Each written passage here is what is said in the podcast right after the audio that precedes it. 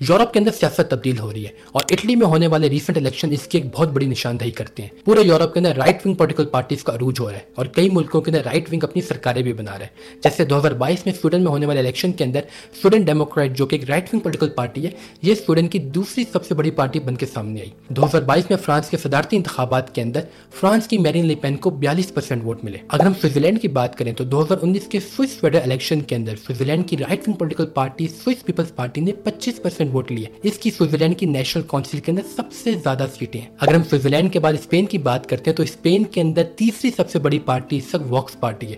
دو ہزار انیس کے اسپین کے پارلیمنٹری الیکشن کے اندر واکس پارٹی کو پندرہ پرسینٹ سیٹیں ملی اور اسپین کے کانگریس اور ڈپٹی کے اندر اس پارٹی کی پندرہ پرسینٹ سیٹیں بالکل اسی طریقے سے پولینڈ کے اندر۔ دو ہزار انیس کے پولینڈ کے پارلیمنٹری الیکشن کے اندر لا اینڈ جسٹس پارٹی نے الیکشن بھی جیتا اور لا اینڈ جسٹس پارٹی نے پولینڈ کے اندر حکومت بھی بنائی۔ لا اینڈ جسٹس پارٹی ایک رائٹ ونگ پولیٹیکل پارٹی ہے۔ بالکل اسی طریقے سے ہنگری کے اندر دو ہزار بائیس کے اندر ہنگری کی right wing political party Fidesz نے چون پرسنٹ ووٹ حاصل کیے اور فیڈیز کے وکٹر اوربین اس وقت ہنگری کے پرائم منسٹر بھی ہیں۔ اور ابھی اٹلی میں حال ہی میں ہونے والے الیکشنز کے اندر جارجو میلونی کی پارٹی جن کو دو ہزار اٹھارہ کے اندر صرف چار پرسنٹ ووٹ ملے تھے، دو ہزار بائیس کے اندر ان کی پارٹی کو چھبیس پرسنٹ ووٹ ملے، جس سے ایک بات واضح طور پر سامنے آ رہی ہے کہ پورے یورپ کا جھکاؤ آہستہ آہستہ ایک رائٹ ونگ پولیٹیکل پارٹیز کی طرف ہوتا جا رہا ہے اور رائٹ ونگ کا نظریہ اور رائٹ ونگ کی آئیڈیالوجی پورے یورپ کے اندر بڑھتی جا رہی ہے۔